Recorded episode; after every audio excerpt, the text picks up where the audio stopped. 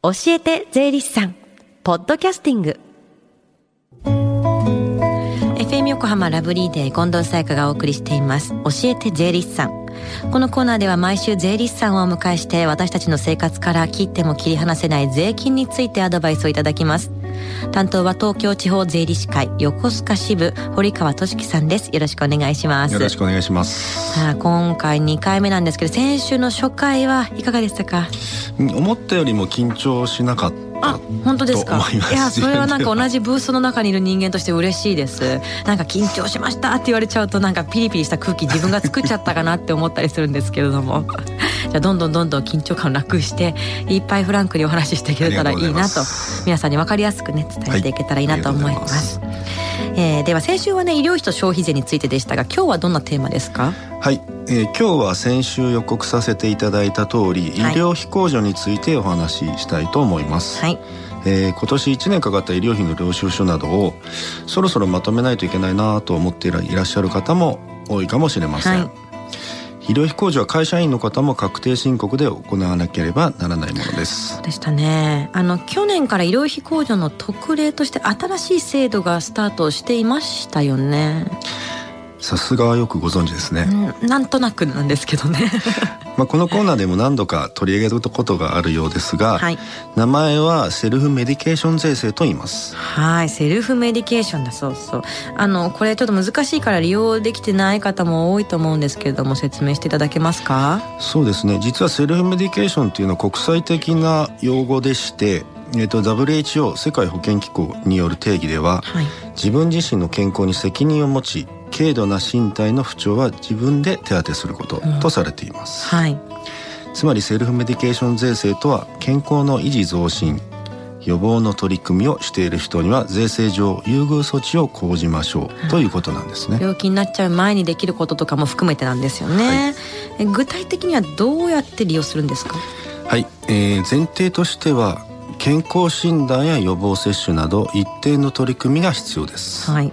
その上で一定の医薬品を購入した場合その年間支払い額が1万2000円を超える時はその超える部分の金額を8万8000円を上限として総所得金額から控除しましょうということになります。うん。一定の医薬品っていうのはどんなものなんですか？はい、えーと、スイッチ OTC 薬品と呼ばれるものですね、はい。はい、えーと、医療用から転用された薬局などで販売されている医薬品のことです、はい、ちなみに OTC とは英語のオーバーダカウンターの略でカウンター越しに薬を販売するという意味です、はい、えー、薬のパッケージなどにロゴマークがついていたりレシートに対象であることが明示されていることでわかると思います、うんうん。まあ、薬局で問い合わせていただいてもいいかもしれません、うん、これはまあ OTC 薬品って書いてあるのを見たら分かりますしね。比較的簡単にね。で今までの医療費控除では年間支払った医療費の金額が10万円を超えないと控除の対象とはならなかったんですよねそれと比べると使いやすそうですよね、はい、そうですね、えー、正確に言えば10万円となるのは、うん、その年の所得総所得金額が200万円以上の方となります、うんうんうん、総所得金額が200万円未満の方は総所得金額の5%の金額となります。あそうなんだそうなんだ。はい。ただし、え注意点としては従来の医療費控除とセルフメディケーション税制は併用はできませんどちらかの選択適用となります。どっちかじゃあ自分にとって有利な方を選択することができるんですね。はいそうです。でもそうすると計算は難しそうですよね。確かにまだ1年なので馴染みがない方が多いかもしれません、うん、国税庁が発表した昨年の確定申告状況によりますと医療費控除を受けた人は749万人である一方セルフメディケーション税制の適用を受けた人は2万6千人にとどまっているそうです。まあ、今年2年目でどこまで伸びるかというところですかね。だいぶ差はありますもんね。でも医療費控除のほかにも確定申告でしかできない手続きってありましたよね。はい、えー、ふるさと納税は実は確定申告でしかできないわけではないのですが、いろいろと注意が必要です。はいえー、今年は行き過ぎた豪華返礼品などが問題になるなど曲がり角に来ているのかもしれません、はい、来週はふるさと納税についてということでお話ししたいと思います。結構この時期はふるさと納税についてのニュースも上がってきますしね。はい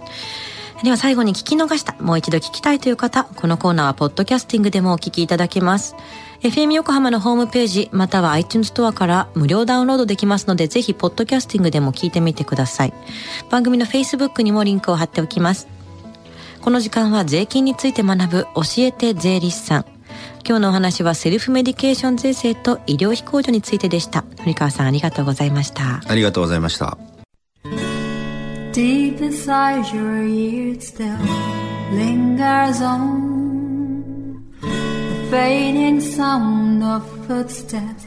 so clear to hear whenever I find you with empty beer bottles in your hand. I see someone four years old staring back at me.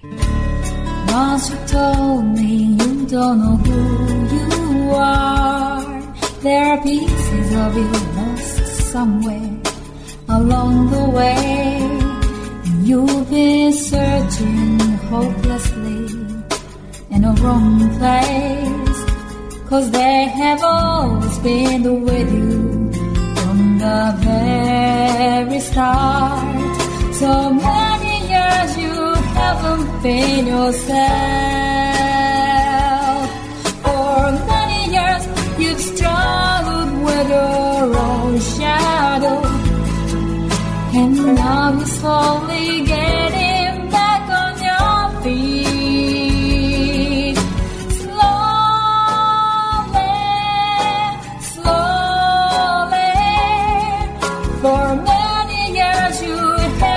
Haven't yourself.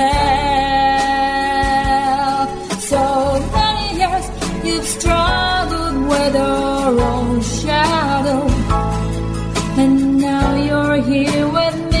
put all the lost pieces together.